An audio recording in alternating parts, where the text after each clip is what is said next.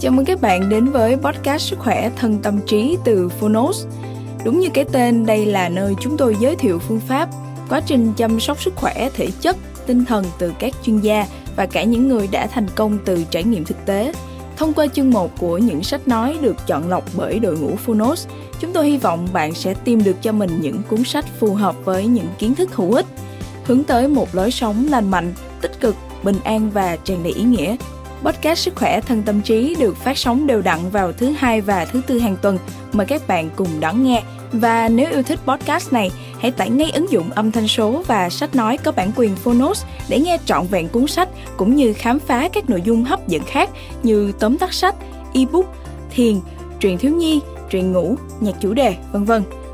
Còn bây giờ hãy cùng lắng nghe chương 1 của cuốn sách hôm nay nhé.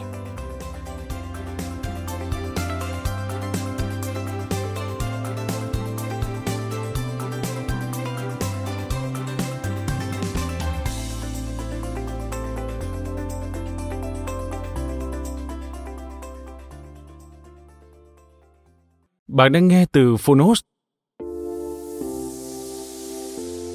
Bài béo tập 2 Mọi điều bạn biết về giảm cân đều sai.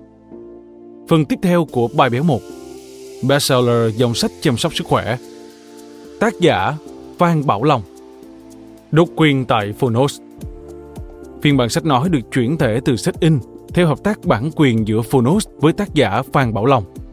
Giver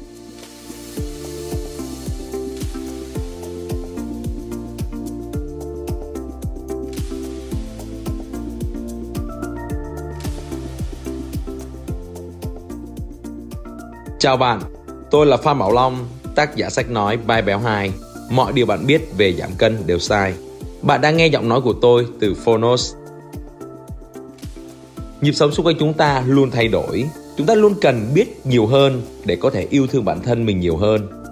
Cuốn sách của tôi như cái tên vậy, sẽ đưa bạn đến các phương pháp kiểm soát cân nặng và xa hơn nữa sẽ giúp bạn điều chỉnh tư tưởng, hành vi và giúp bạn sống khỏe hơn, hạnh phúc hơn. Thay vì bạn chọn chuyến thật là những phương pháp giảm cân, chúng ta hãy coi đó như là lối sống của mình. Lối sống được hình thành bởi thói quen và việc thừa cân, béo phì là kết quả của thói quen của bạn mà thôi. Nếu bạn chọn một cơ thể khỏe mạnh, một tinh thần minh mẫn, một tương lai tốt đẹp thì Bài áo 2 chỉ là cuốn sách dành cho bạn. Tôi rất vui khi rất nhiều độc giả yêu mến cuốn sách và một bạn đã thành công khi cân nặng của bạn ấy 170kg và giảm được 30kg trong vòng 3 tháng bạn ấy nói rằng là cuốn sách đã thay đổi cuộc đời của bạn ấy. Tôi rất hy vọng rằng thông qua Phonos, Bio 2 sẽ tiếp tục lan tỏa mạnh mẽ hơn nữa. Xin chân thành cảm ơn Phonos vì đã cùng tôi đưa phiên bản sách nói này đến các bạn. Chúc các bạn nghe sách vui vẻ.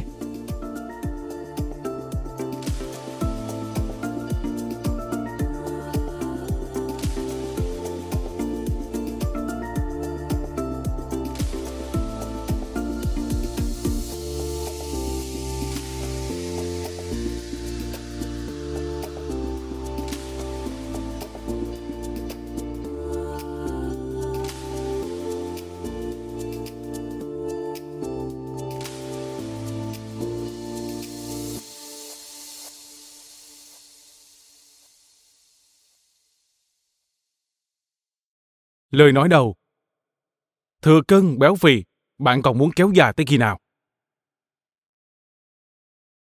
Đầu tiên, tôi muốn dành tặng cuốn sách này cho Sơn Tùng. Bạn chính là nguồn cảm hứng lớn nhất giúp tôi hoàn thành bản thảo bài béo hài. Tôi không khỏi xúc động khi chứng kiến sức khỏe bạn đang tốt lên từng ngày. Kết quả này có được là nhờ những nỗ lực không ngừng nghỉ của bạn và tất cả anh em trung tâm bài béo. Tôi tự nhủ, đây chính là ý nghĩa công việc của mình. Tôi thực lòng mong muốn cuốn sách này sẽ tiếp tục sứ mệnh vì một Việt Nam khỏe mạnh hơn, chuyển thông điệp tích cực tới những người mà tôi chưa có cơ hội được tiếp xúc trực tiếp. Tiếp theo, tôi muốn thông qua cuốn sách này gửi đến các bà mẹ lời cảm ơn sâu sắc. Sinh nở là một nhiệm vụ vô cùng khó khăn. Phụ nữ phải đối diện với vô vàng nguy cơ sau sinh như tăng cân, thay đổi hóc môn, trầm cảm. Làm mẹ là công việc cực khổ nhất thế gian. Tôi xin chúc các bà mẹ luôn xinh đẹp, nhiều sức khỏe để tự tin và sống một cuộc đời như mong đợi. Cảm ơn mẹ tôi, vợ tôi và em gái của tôi. Phan Bảo Long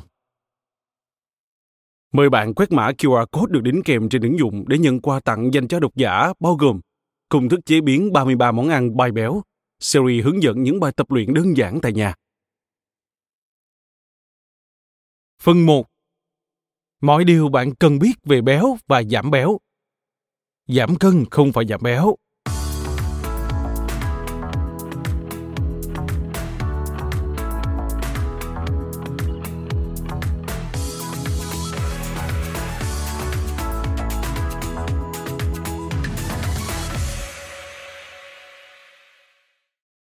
Mới đi bộ hơn trăm mét bạn ấy đã thở dốc, chứ đừng nói tới chuyện phải leo cầu thang.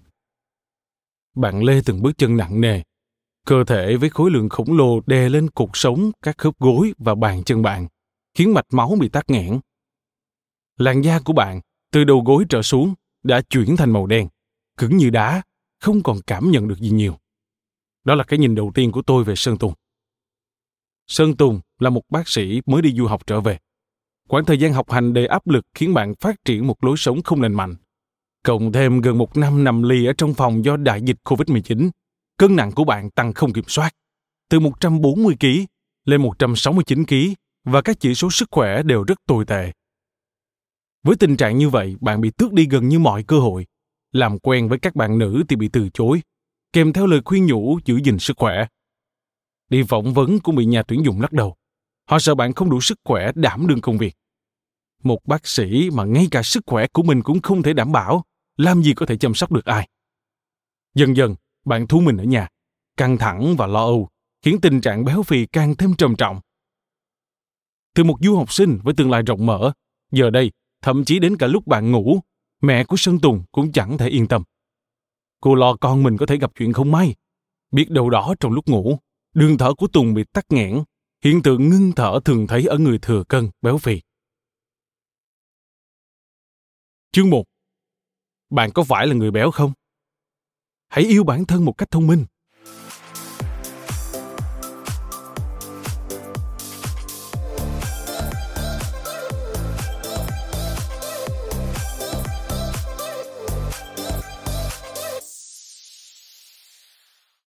Tôi đã lắng nghe câu chuyện từ hàng nghìn người đang trong tình trạng thừa cân béo phì. Tôi cũng trực tiếp làm việc với hàng trăm học viên ở trung tâm bài béo. Tôi hiểu được câu chuyện của họ và có thể là cả câu chuyện của chính bạn. Có rất nhiều tín hiệu nhỏ nhỏ gửi đến bạn hàng ngày, nhưng đừng coi thường, chúng đang cảnh báo những nguy cơ to lớn hơn bạn tưởng. Một, các tín hiệu liên quan đến vận động. Không bắt kịp người khác khi đi bộ chung, leo cầu thang một tầng đã thở dốc, không muốn tham gia các hoạt động tập thể, leo núi, chạy bộ, đá banh, vân vân. 2. Các tín hiệu liên quan đến vẻ bề ngoài. Ngồi lên xe thấy bánh lúng nhiều hơn, da khô nứt, kém đàn hồi, kém ẩm và kém mềm mại. Các bộ đồ yêu thích không còn vừa vặn nữa, vân vân. 3. Các tín hiệu liên quan đến tâm lý. Mất tự do trong sinh hoạt, cảm thấy bất an khi ăn các món yêu thích, cảm thấy đầu óc không còn linh hoạt như xưa, cảm thấy bị công kích khi có người nhắc đến các cụm từ như béo, mập, cân nặng. Thậm chí tránh né các thông tin y khoa, né tránh những nơi có gương soi, né tránh các chương trình sắc đẹp trên TV. 4. Các tín hiệu liên quan đến xã hội. Bị người khác xăm soi tò mò, nhận được các nhận xét về hình thể, nào là bụng bự, tay to, đùi to, vân vân. Tự ti trước một chàng trai cô gái nào đó, đánh mất đi các cơ hội trong sự nghiệp bạn sẽ bất ngờ khi biết loài người chúng ta thích nghi nhanh như thế nào. Mặc dù khả năng thích nghi này không phải lúc nào cũng dẫn đến kết quả tốt. Khi thừa cân béo phì, bạn phải hứng chịu tất cả các vấn đề nêu trên mỗi ngày. Nhưng thay vì thay đổi, bạn dần coi chúng là một phần của cuộc sống, rồi lơ đi và tìm những mối quan tâm khác để đánh lạc hướng tâm trí. Đến một ngày các tín hiệu nhỏ phát triển thành vấn đề sức khỏe nghiêm trọng. Câu chuyện bây giờ cực kỳ phức tạp thực tế phải đến khi nhập viện thì chúng ta mới bắt đầu quan tâm đến cân nặng và sức khỏe bản thân. 5.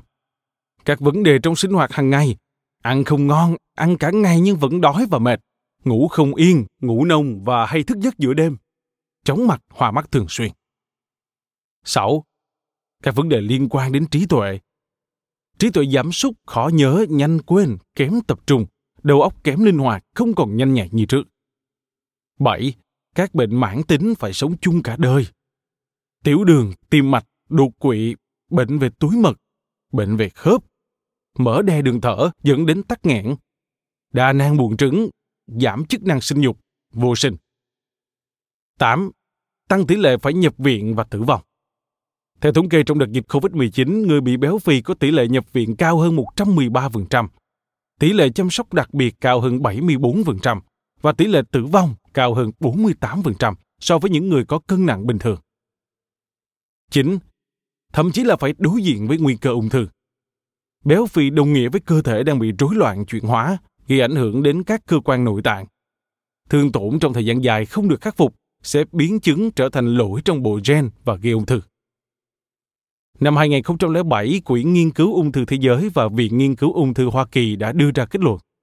Thừa cân béo phì ở người trưởng thành dễ dẫn đến các bệnh ung thư ở các bộ phận như thực quản, tuyến tụy, ruột kết, trực tràng, vú, nội mạc tử cung, thận và ung thư túi mật.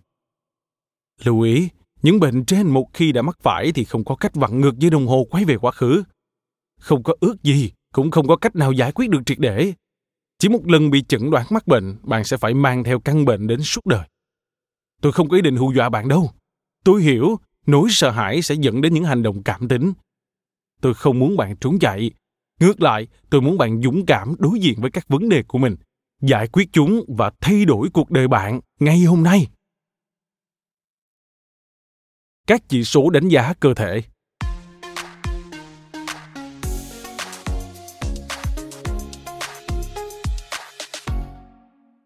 Trên hết, tôi sẽ cung cấp cho bạn ba công cụ nhanh chóng để tự đánh giá cơ thể mình. Đây là những chỉ số được sử dụng rộng rãi và đáng tin cậy. Nhưng xin bạn hãy nhớ rằng, không có gì trên đời này là đúng tuyệt đối, có thể áp dụng chính xác cho tất cả mọi người trong mọi trường hợp. À, xin lỗi, tất cả chúng ta đều cần hít thở để sống. Chắc chắn không sai được. Còn những lời khuyên khác về sức khỏe, bạn phải cân nhắc thật kỹ, kể cả các thông tin trong cuốn sách này. Đừng lo, trong những chương sau tôi sẽ cung cấp cho bạn những kiến thức và công cụ cụ thể hơn. Sau đó bạn có thể tự mình đánh giá và quyết định điều gì là đáng tin tưởng trong thế giới nhiễu loạn này. Công cụ 1. Chỉ số khối lượng cơ thể, viết tắt là BMI. BMI bằng cân nặng kilograms, chia cho chiều cao bình phương, mét.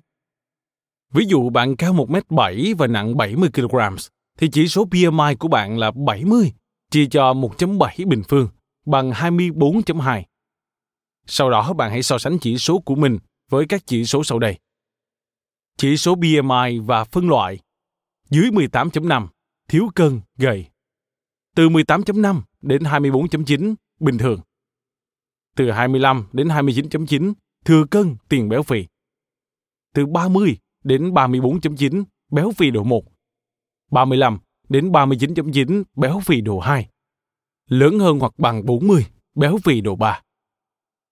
Để thuận tiện cho việc kiểm tra và theo dõi các chỉ số trong tương lai, bạn có thể xem lại các chỉ số này ở bảng 1.1 được đính kèm trên ứng dụng. Như đã nói ở trên, chỉ số BMI không phản ánh đầy đủ thể trạng của một người.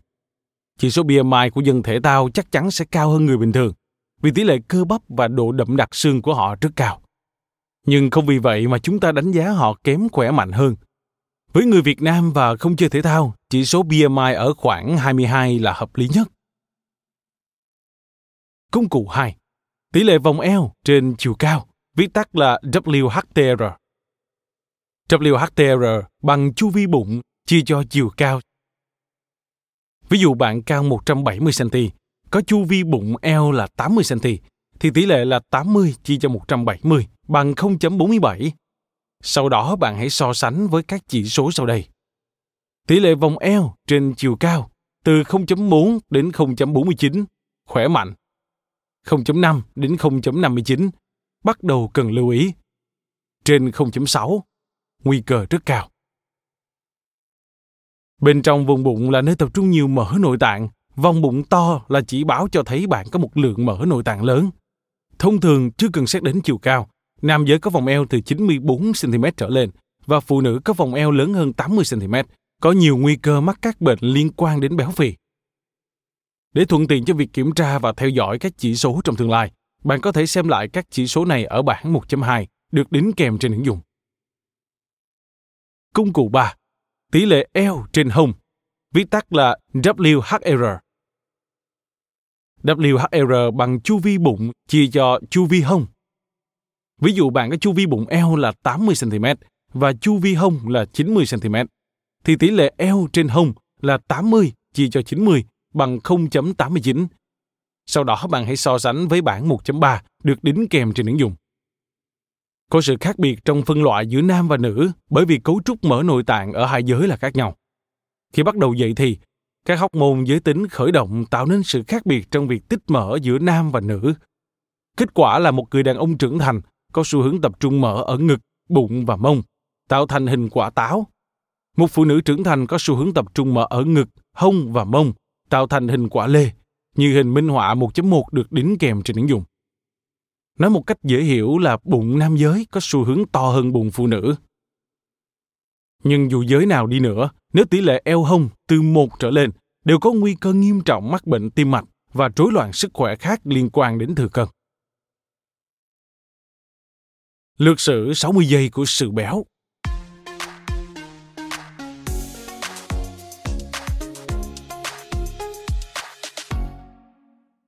Như bạn thấy ở trên, việc phân loại thế nào là béo rõ ràng như ban ngày. Tại các phòng khám chuyên khoa, bác sĩ còn tiến hành phân tích các chỉ số của cơ thể, kết hợp với phân tích bộ gen để đưa ra những chẩn đoán chính xác. Tuy nhiên, sự rõ ràng này chỉ mới có cách đây khoảng vài chục năm. Trong phần lớn lịch sử của nhân loại, thân hình mũm mỉm phản ánh một vị thế đáng mong ước về kinh tế xã hội và sức khỏe. Suy cho cùng câu nói béo khỏe béo đẹp của các dì và các mẹ không đến nỗi thiếu căn cứ. Trước cách mạng nông nghiệp, chúng ta chưa có công cụ lao động, có người săn bắt hái lượm hoàn toàn phụ thuộc vào yếu tố môi trường để tạo ra nguồn lương thực. Thời điểm này thực phẩm vô cùng khan hiếm, không ai cần lo lắng về việc béo phì. Những người có da có thịt tích trữ được một chút mỡ thì được xem là khỏe mạnh, xinh đẹp. Cách mạng nông nghiệp xảy ra, nhân loại có một bước tiến lớn hoặc một bước lùi lớn như cuốn Sapiens, lực sử loài người nổi tiếng của Yuval Noah Harari khẳng định. Có người đã chủ động được nguồn lương thực thực phẩm của mình. Nhưng dù sao thì thực phẩm thời này vẫn khan hiếm vì phần lớn hoạt động nông nghiệp vẫn phụ thuộc vào tự nhiên. Quan niệm về cái đẹp không có nhiều thay đổi, tín ngưỡng phùng thực lên ngôi. Một người phụ nữ đẹp là khi sở hữu các bộ phận liên quan đến sinh sản, ngực, hông, mông, đầy đặn, nở nàng. Đến thời trung đại và cận đại, nguồn lương thực của thế giới bắt đầu trở nên dồi dào. Nhưng quan trọng là không được phân bổ đồng đều. Nếu như giới vua chúa hay quý tộc luôn thừa mứa thực phẩm, thì tầng lớp nông dân vẫn chật vật kiếm ăn qua ngày. Quan niệm về cái đẹp vì vậy cũng bắt đầu phân hóa. Bắt đầu có nơi quan niệm phải cân đối, có nơi quan niệm phải nhỏ nhắn và vẫn còn nhiều nơi cho rằng béo tốt mới hấp dẫn. Trong giai đoạn đầu của thời hiện đại, cụ thể từ thế kỷ 19 đến đầu thế kỷ 20, giới y khoa Tây phương bắt đầu ghi nhận nhiều trường hợp đáng lưu ý Cụ thể những người có kích thước cơ thể lớn thường gặp khó khăn trong sinh hoạt, bao gồm các triệu chứng như mệt mỏi, đau nhức xương khớp và khó thở. Nhưng vì một lịch sử lâu dài cho rằng béo là khỏe, các nghiên cứu cũng không chỉ ra được mối liên hệ nhân quả trực tiếp giữa cân nặng và sức khỏe. Thế nên, nhiều người vẫn không chịu tin vào thực tế này.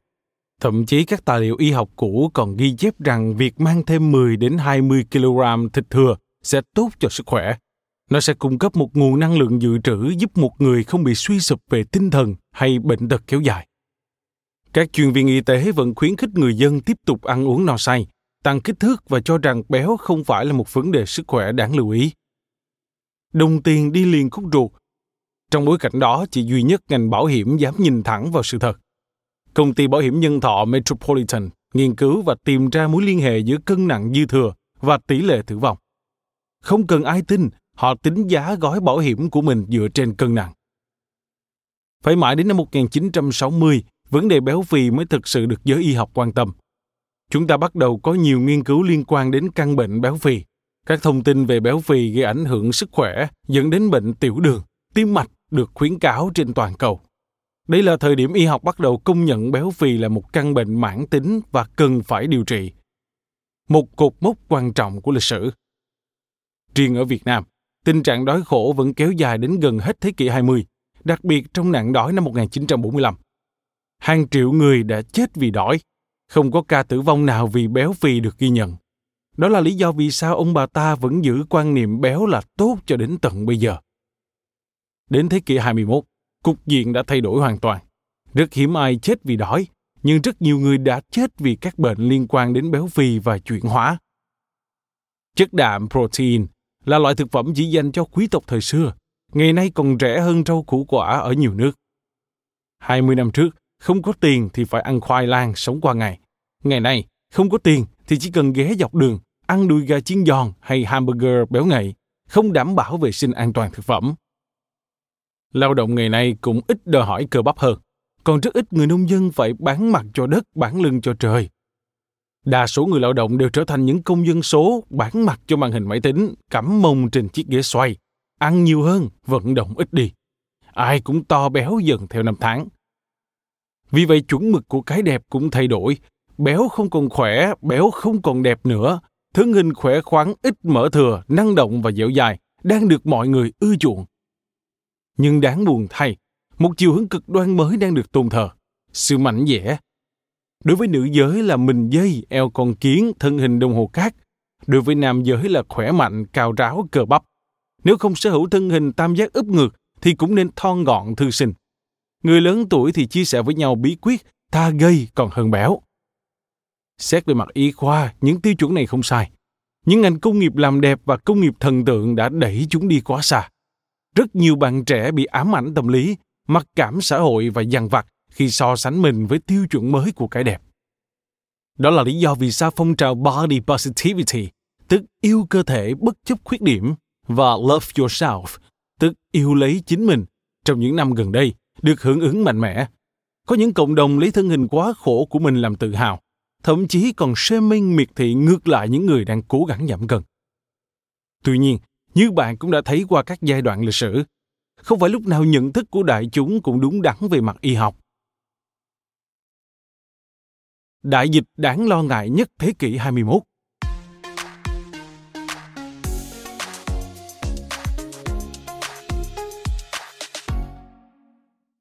Xét cả về số lượng người bị mắc và mức độ nguy hiểm, béo phì xứng đáng được trao danh hiệu đại dịch lớn nhất thế kỷ 21. Không có một đợt cúm nào có thể so sánh được với đại dịch này. Ngày xưa chúng ta chết vì đói, ngày nay chúng ta chết vì béo và các bệnh liên quan tới béo, trong đó đặc biệt phổ biến là tim mạch. Chỉ có điều cái chết do thừa mứa đến một cách chậm rãi nên mọi người đang cực kỳ coi thường. Theo số liệu công bố bởi Tổ chức Y tế Thế giới WHO, trong vòng 60 năm trở lại đây, tỷ lệ người béo phì trên toàn thế giới đã tăng lên gấp 3 lần.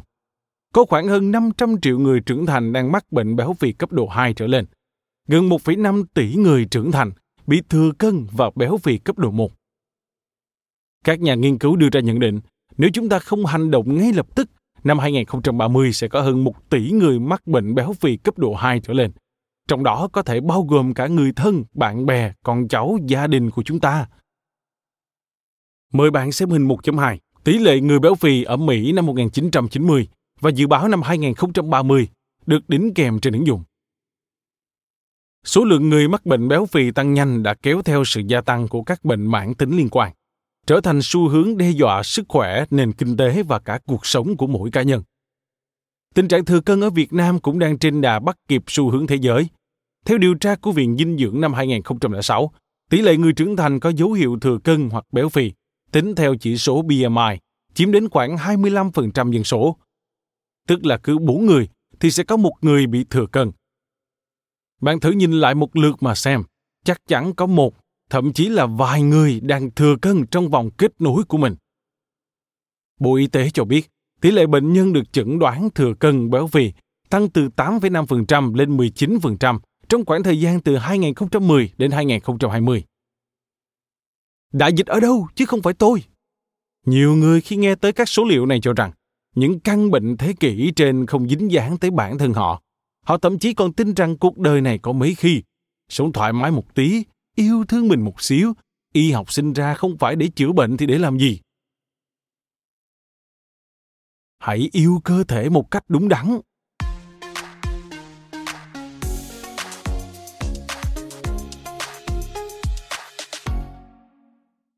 Để kết thúc chương 1, chúng ta hãy cùng bàn một chút về hai chữ yêu thương.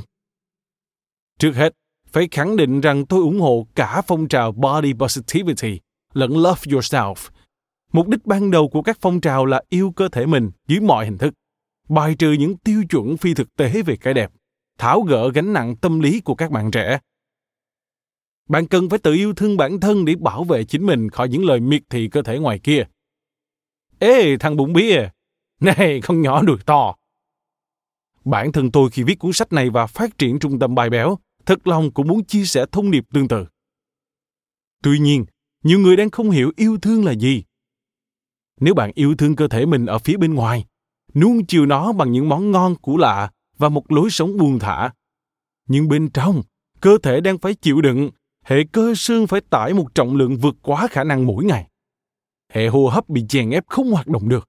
Hệ chuyển hóa phải khổ sở vì chế độ ăn phá hoại chức năng hóc môn. Gan gồng mình khổ sở vì phải xử lý quá nhiều chất độc. Liệu điều này có phải là yêu thương? Hãy nhớ rằng các bệnh liên quan đến béo phì là một đi không quay trở lại. Đã mắc một lần là hệ quả kéo đến suốt đời. Đây là ngược đãi cơ thể chứ không phải là yêu thương. Mình đã từng rất chủ quan về cân nặng, thậm chí mình còn biết béo sẽ tạo ra rất nhiều bệnh lý khác. Nhưng mình mặc kệ vì chưa mắc phải, sao phải sợ. Thời điểm mình bắt đầu suy nghĩ về sức khỏe của bản thân là khi chứng kiến một người bạn mất vì ung thư và anh đồng nghiệp mất vì Covid-19. Bản thân mình cũng mắc Covid-19. Triệu chứng mình gặp phải chỉ có mất mùi, mất vị, không sốt, không đau nhức. Nhưng thay vì cách ly tại nhà, mình phải đến bệnh viện. Bác sĩ nói cân nặng của mình thuộc nhóm bệnh nhân nguy hiểm, dễ tử vong, nên cần phải theo dõi tại bệnh viện. Thời điểm đó mình 197 kg. Ngồi trên xe cứu thương nghe tiếng vọng của còi xe là lúc mình sợ nhất. Mình không ngừng cầu nguyện trong lòng, tự hứa rằng nếu tai qua nạn khỏi, nhất định phải giảm béo. Đây là chia sẻ của bạn Triệu Vĩ, một học viên của trung tâm bài béo. Phải là những người từng trải qua vấn đề do thừa cân béo phì mang đến thì mới biết yêu quý cơ thể mình một cách phù hợp hơn. Hãy yêu thương cơ thể mình giống như yêu thương con gái vậy. Yêu thương một ai đó là giúp người đó phát triển mỗi ngày, chứ không phải là nuông chiều. Chúng ta không cần một vóc dáng thật chuẩn, eo con kiến, minh dây, đồng hồ cát. Nhưng một cơ thể cân đối và khỏe mạnh là điều mà bất kỳ ai cũng nên hướng đến. Nếu bạn nhìn thấy một vài biểu hiện không tốt lắm của cơ thể, thì lời khuyên chân thành của tôi là hãy bắt đầu giảm béo và cải thiện sức khỏe ngay hôm nay.